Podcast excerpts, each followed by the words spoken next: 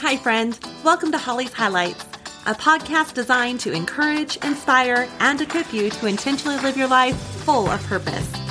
I'm your host, Holly Curby, motivational speaker, leadership cultivator, marketing strategist, and personal cheerleader. Let's check out today's highlight. As the kids gear up to head back to school, it's a perfect time to elevate your management and leadership skills too.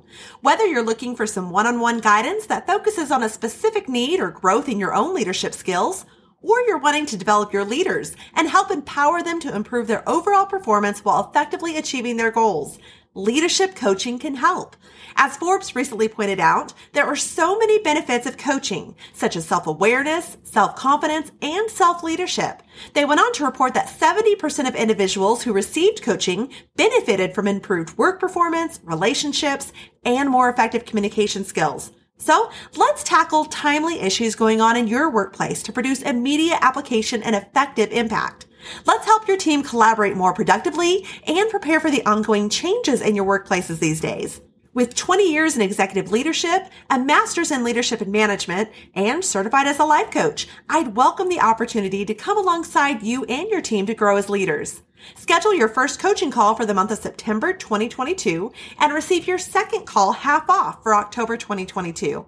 Connect with me on my website at hollycurby.com or via email at contact at hollycurby.com. That's H-O-L-L-Y-C-U-R-B-Y dot com. I recently read a good book and I seem to have a light bulb moment. I don't know about you, but I personally love when my brain connects things and something I struggled with suddenly makes sense. I love that. Well, about four years ago, I received a scholarship which allowed me to go back to school and complete my master's. Now, this scholarship also opened a door for me to take part in a one year leadership program through Chick-fil-A Foundation. This experience was truly better than anything that I had received in that scholarship. It was amazing. I got to travel, be introduced to some amazing businesses and organizations such as the Giving Keys and the Homeboys Industries. I learned from some of the top respected leaders such as Rodney Bullard and David Salyers, and even got to experience some really cool moments like going to Disneyland and driving a John Deere tractor. I know my bucket list aims high, right? Well, I also got to enjoy a, a dinner at the former Chick-fil-A CEO's home, Dan Cathy, which is also where I got to ride that John Deere tractor. It was such a fun experience. But then, yes, there was even more than this. After that year was completed, I had the pleasure of helping establish the first ever alumni group for this scholarship program and truly help pave a way for generations behind me. Now, I can't even begin to describe this experience, but I gotta be honest with you, throughout the whole process, I kept thinking, why? You know, what return on investment is that company seeing when there seems to be little retention as far as those who actually are employed by or representing that brand? Well, that's where this book that I'm referring to, The Gift of Lift by David York comes in.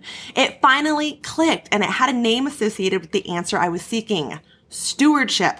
And as David puts it, harnessing the power of stewardship to elevate the world. So I knew if it's taken me four years to finally connect those dots, I had to get the author of this book on Holly's highlights to help us understand how we too can grasp this whole stewardship thing in our lives, whether at home, as leaders in the workforce, or simply of our time and our talent.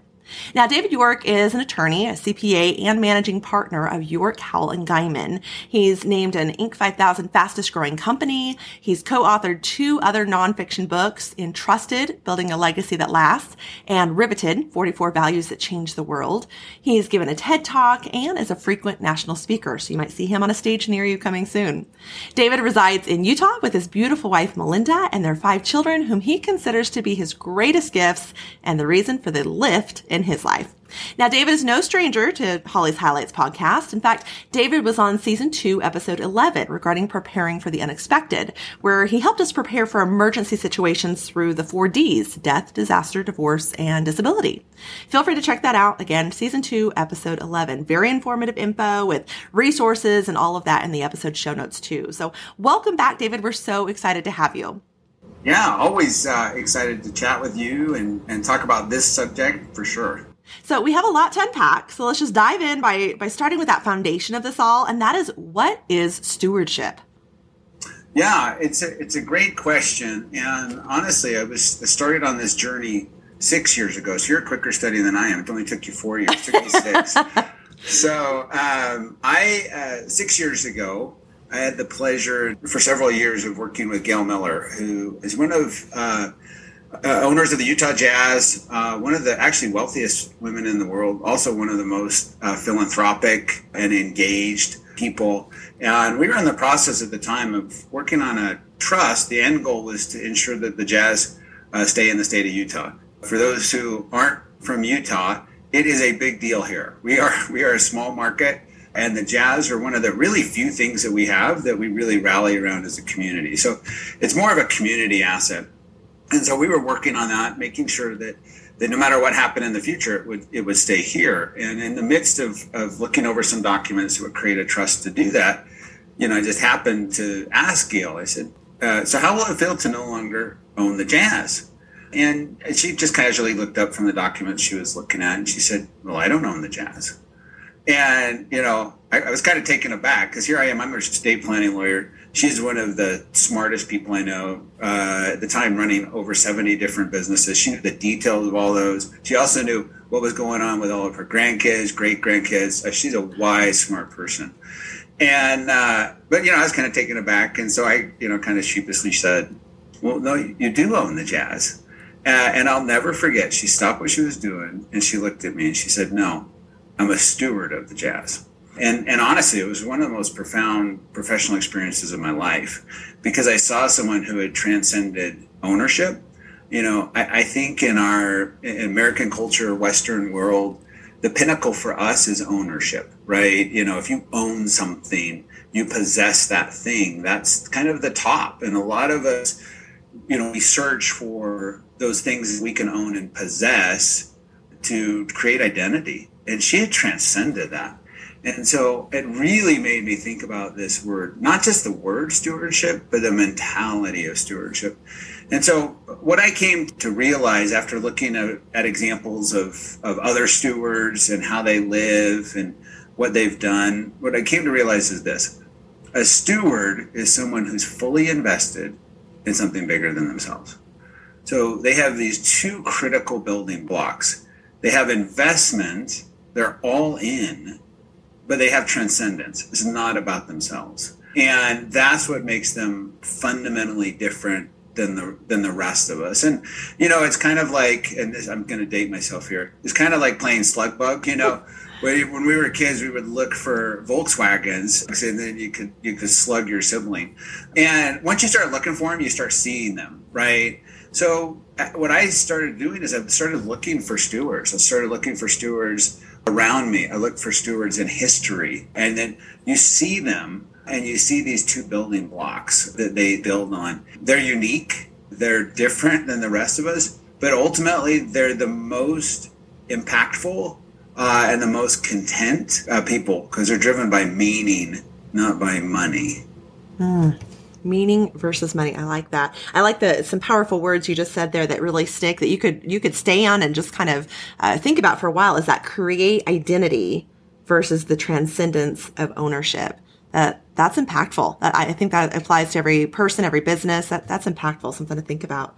Now you share in the gift of Lift that the building blocks of stewardship are the purpose and culture. So how can people and businesses alike discover that purpose? Yeah, so it's a, it's a great question. You know, I think so often we focus on how and what when really the most successful, impactful people, most impactful businesses, most impactful organizations, they start with why and who. You know, I, I was working with a group of, of uh, very successful entrepreneurs. These were serial entrepreneurs, started many different businesses. And, and I asked them, I said, how many of you guys uh, and, and ladies would credit the success of your businesses to your articles of incorporation. they all just laugh. They're like zero percent. We credit zero percent to our to our structure. I said, "What made you successful?" They said, "Clear. We we knew the problem that existed in the world, and we knew how we wanted to solve it, and we surrounded ourselves with great people. You know, they had clarity in their why, they surrounded themselves with great people, and then they went in and changed the world. The key on the why is that it's got to be bigger than yourself. You know, it's it's so interesting. I, I work fortunate to work with a lot of high net worth, ultra high net worth clients, and what I see is if you're not careful everything that you own ends up owning you back. You see people who become slaves to their possessions because it comes with cost and it comes with burden and it comes with responsibility. And that's what was so amazing to me in that experience with Gail. She's all in. She's fully invested. Like she she spends her time, her talent, her treasure on these things. But it wasn't about her. She didn't own it. She was simply stewarding it. And so it actually made it very easy for her to transfer it because she didn't own it. So I, I think that's the key is is having clarity on on your why businesses that are successful people that are successful they they know at their essence who they are what they value and what they believe they have that clarity and then that drives to deep engagement what's interesting is that deep engagement then results in more impact for their why which then drives them to deeper engagement. I kind of call it an upward spiral, right? Yeah. You know, we've all had that downward spiral that we've experienced where attitude leads to behavior, behavior draws down and, and affects, but, but you can have an upward spiral too. And so I think those two can really feed on each other. Now that covers the the purpose aspect. Let's take that over to that next building block of culture. Uh, how are, are organizations and businesses? How can they be intentional in creating that culture, and what would that look like? Yeah. So if if your why is your direction, culture is the current that it swims in. My wife and I we love to to bicycle, um, and um, there is nothing more discouraging as a bicyclist than a headwind it's just it's it it just adds so much to the work and effort. By the same token, there's nothing more life giving than a tailwind. And and the the interesting thing about it is you have these moments when you have the perfect tailwind behind you, you actually don't even feel it. It's actually quiet around you because because the wind's going at the same speed you are. Uh, and it creates this quiet and serenity, but it pushes you forward and gives you energy. And I think you know, culture is so impactful. Uh, not to turn this back on you, but right, Chick fil A, they're all about culture, right? Because they have clarity of purpose, but they realize that their purpose can be magnified by a culture. And so that's another area where stewards and a steward mentality can be so important. And I, I think there's four elements of culture communication, cohesion, identity, and impact. You know, com- co- communication is is sharing and listening. Uh, listening is a, inherently about someone else, right? You know, so you have that transcendence. Cohesion is all about engaged relationships and that clarity of purpose. Identity is all about knowing who you are and about who you want to be. It's both definitional and aspirational. And I think sometimes we get tripped up because we're all about aspirational without understanding who we are. Or sometimes we limit ourselves in who we are. Oh, I could never do this. I could never do that. Right. So we have to balance those. And then impact. Um, and and that is when you combine that investment and the purpose, because ultimately stewards make huge impacts because they combine those two together. And so, you know, I think it's really important not just to focus on on the why, but also think about the who and develop both of those in balance. So what what questions should we be asking ourselves in efforts to become a steward or perhaps a good steward? The key is, you know, knowing who you are, what you value, and what you believe. What is it that is bigger than yourself? And you know, it's so interesting. We live in the information age. And so I think so much we just trained ourselves that what we need is more knowledge, we need more more data, we need more information, right? Here's what what I realized is that that knowledge and data inform, but questions and stories transform. You know, and I think we need to get out of the information business and get into the transformation business. And that occurs when we ask ourselves questions, when we ask other people questions, and when we engage in understanding our story and the story of others around us. And so part of the book is really just a series of questions because I can't tell you what's transcendent for you, but I can give you a lot of questions and a lot of things to ponder or, or consider. And I, I think going through that process and having that clarity makes things much, much simpler in life. Clarity leads to simplicity. And so I think that's where a lot of, of a lot of us struggle because we don't have that clarity on our why. Uh, and so then we just bounce from thing to thing to thing. You know, uh, Roy Disney once said, um, it's easy to make decisions once you know what you value. Um, and yet, how many of us actually can quantify in simple, easy terms? We might know the elevator speech for our business, but do we know the elevator speech for our life? Until you have that, I think you're going to have difficulty. That's a great challenge. That's a great challenge to look at internally. Now, you mentioned in the book developing stewards to take over the business, and I found it interesting the focus on culture over strategy. I, I, liked that, and that you specifically mentioned that those stepping into this role should be compensated and given age appropriate responsibilities, and even held accountable, and even instill a sense of belonging and purpose and transcendence, as you've referred to that word quite a bit. So it sounds to me like a family leaving its legacy for generations to come. What what advice would you have for families or businesses in fostering that stewardship? Now we can, we can come to grasp it of knowing who we are and what we value and what we believe, but how do you really foster that into those around you? Augustine, years ago, he, he defined a, a nation, an ideal nation, as a multitude of rational beings united by the common objects of their love. And, and from that, there was a professor, Jon Meacham, and he kind of identified four key characteristics of a great nation, which I think can apply to a great business, can apply to a great organization, and a great family. Uh, and he, he saw the four building blocks as equality of opportunity, uh, justice before the law, supremacy of reason, and the efficacy of grace. And so I love that. Uh, opportunity, justice, reason, and grace. And I think those are four key ways to build uh, on that. You know, sometimes we try to focus on equality of outcome. You know, we try to make sure is everything is fair and equal. With a lot of our clients, what we try to encourage is providing equal opportunities. It doesn't mean that everyone will take those. Uh, some may take more, some may take less you know, my guess is um, you were not the only person to apply for the scholarship you talked about earlier, right? But there was an opportunity given. Some chose to try to pursue it, others didn't. But I think focusing on opportunity is huge. Uh, second is justice. That's, that's how do we try to treat people fairly within a system? Uh, it doesn't mean that there's going to be equal outcomes, but we're going to treat people justly. Third, that reason. One of the most important things I think you can do whether it's in a family uh, or a business, is that each person in that that family or business should know the answer to three questions. What can I expect because I'm part of this family or organization? Two, what should I not expect simply because I'm part of this family or organization? And third, what's expected of me?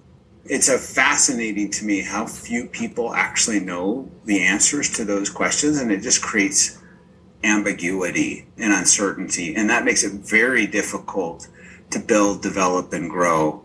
And then, you know, maybe my favorite that he points out is just the, the efficacy of grace. Like, if there is one thing that this world needs right now, it is grace. We just there lacks so much grace. Grace for ourselves, grace for others, grace in our dealings with people. But yeah, I would say if you focus on those four things, um, opportunity, justice, reason, and grace, that you're going to foster and build stewardship. Okay. And, and touching back on those three questions to ask ourselves what to expect, what not to expect, and what's expected of us. Is that correct? Yeah. Yeah. And, you know, it's interesting. I, I notice this especially in high net worth families. Most kids of high net worth families don't know the answers to those questions. But I think a lot of fam in general don't. And what's interesting is if you come from that standpoint, not only do you have clarity, but it's actually a really empowering message, especially in terms of what not to expect and what's expected of someone else. Um, because there's a statement of belief there yes. that you can and will uh, do this. A lack of understanding of expectations is probably one of the biggest issues in, in relationship, whether that's employer employee or uh, spouses, parent, children, all of those kind of things. And so I think it's really important to be clear on those things. Makes sense. Now, in the gift of Lift, you go into depth about types of family businesses, uh, setting up succession plans and determining investment and so much more. But bottom line, as you say in the book, stewards leave an indelible mark on the lives of their friends, families, and communities, and on the world itself. Now, listeners, I definitely recommend checking out David's new book, The Gift of Lift. It's truly applicable to every reader. So, David, where can our listeners purchase this book? So it's on the regular sites, you know, Amazon. You can get it on Kindle. Uh, we're finalizing an Audible version, and then uh, Barnes and Noble. So kind of all of the general resources. All right. And how about for those who want to reach out to you further? How may they connect with you? Yeah, so if they go to davidryork.com, I've got some articles, some resources, and other writings. I've got a TED talk on there on wealth and how we should really look at wealth transfer. So that's probably the best place to go for resources. Okay, great. Thank you. Now, as you know from being on the show before, here on Holly's Highlights, we have a signature question of if you could go back and encourage, inspire, equip yourself as a child, what would you say? Now, you shared with us in season two, episode 11, that you would say, love what you do, which clearly you are loving what you do and are so good at it. So I'm going to tweak that question for you and ask if you could go back and encourage, inspire, or equip yourself as a child regarding stewardship, being a good steward what would you tell yourself? You know, as you go back and you think about those things, what's the greatest compliment you could ever give or ever receive? You know, if you want to know a bit of your essence, understand that. Or if you could be described by three words, what would you want them to be? You know, understanding that gives you a huge clue into how you can uh, and should impact the lives uh, of others. So, you know that that's what I would say is is to understand understand that. Awesome. As always, David, you are a treasure of knowledge and information and are so good about investing that and being a good steward of that by pouring into others such as us today. So thank you so much for joining us. Yeah, anytime, anytime. Thank you, Holly. Now, listeners, I would love to hear about those who are good stewards in your life. So consider giving them a shout out on Facebook at Holly's Highlights or on Instagram at Holly Curby. For me, the stewards in my life, especially uh, as we've just had Father's Day here, would be one is my, my dad, who he's been an exemplary steward of people and information and hearts as he was a full-time senior pastor for three decades. And uh, then my brother, who is a steward of things and finances and trust as he's had this uh, large corporations and, and their multi-million dollar empires that he's led. And last but not least would be my mom, who was a Proverbs 21 steward of our family, the relationships fostered as, as David spoke of and, and just raising us kids and keeping to a pastor and school teacher's budget and tending to our home and seeing to provisions like clothing and meals. And I could go on and on, but it can be a challenge being a good steward as we've heard about today. But as David shares in the gift of lift, you are only entrusted with something for a period of time. And that if you want to make a lasting impact, you need to not only focus on your current success, but also on your future successors. So here is to harnessing the power of stewardship to elevate the world. Here is to the gift of lift. Thank you for joining me on this journey of life. I hope that today's highlight has been encouraging, inspiring, and equipping so you can go out and live your life full of purpose. I'd be honored if you'd take a moment to leave a review, or better yet, subscribe. We can also stay in touch by joining my email list at hollycurby.com. That's H O L L Y C U R B Y.com. Until next time, make it a great day for a great day.